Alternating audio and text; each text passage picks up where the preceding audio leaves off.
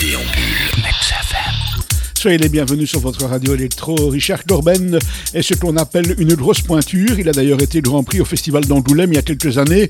Cet auteur de comics s'est approprié une nouvelle écrite par Robert Howard pour réaliser Bloodstar que les éditions Delirium nous proposent en version française de très belle facture. C'est en effet un bien bel album que voilà, très soigné, un bel écrin pour un récit remarquablement soigné tant au niveau narratif que graphique.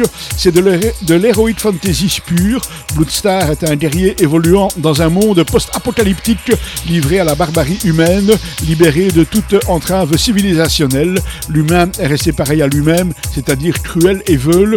Autour de lui, le monde a changé, peuplé de mutants et de monstres belliqueux. Bloodstar chasse et discute avec Grom, qui lui raconte une vieille histoire, une ancienne rivalité. Il y a des années, il y a eu une querelle virulente avec Lochnar, un autre guerrier et rival amoureux.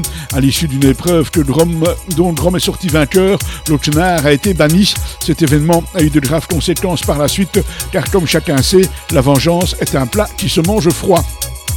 Une œuvre d'une importance magistrale, mise en valeur par le travail acharné des éditions Delirium dans une version en noir et blanc, fidèle au souhait de Richard Corben. C'est Bloodstar, une adaptation d'une nouvelle de Robert Howard. Et puis nous, eh on vous souhaite bien sûr plein de bons moments à l'écoute des programmes de Mix FM. Je vous rappelle que le samedi de 17h à 18h, c'est le Hit Megadance.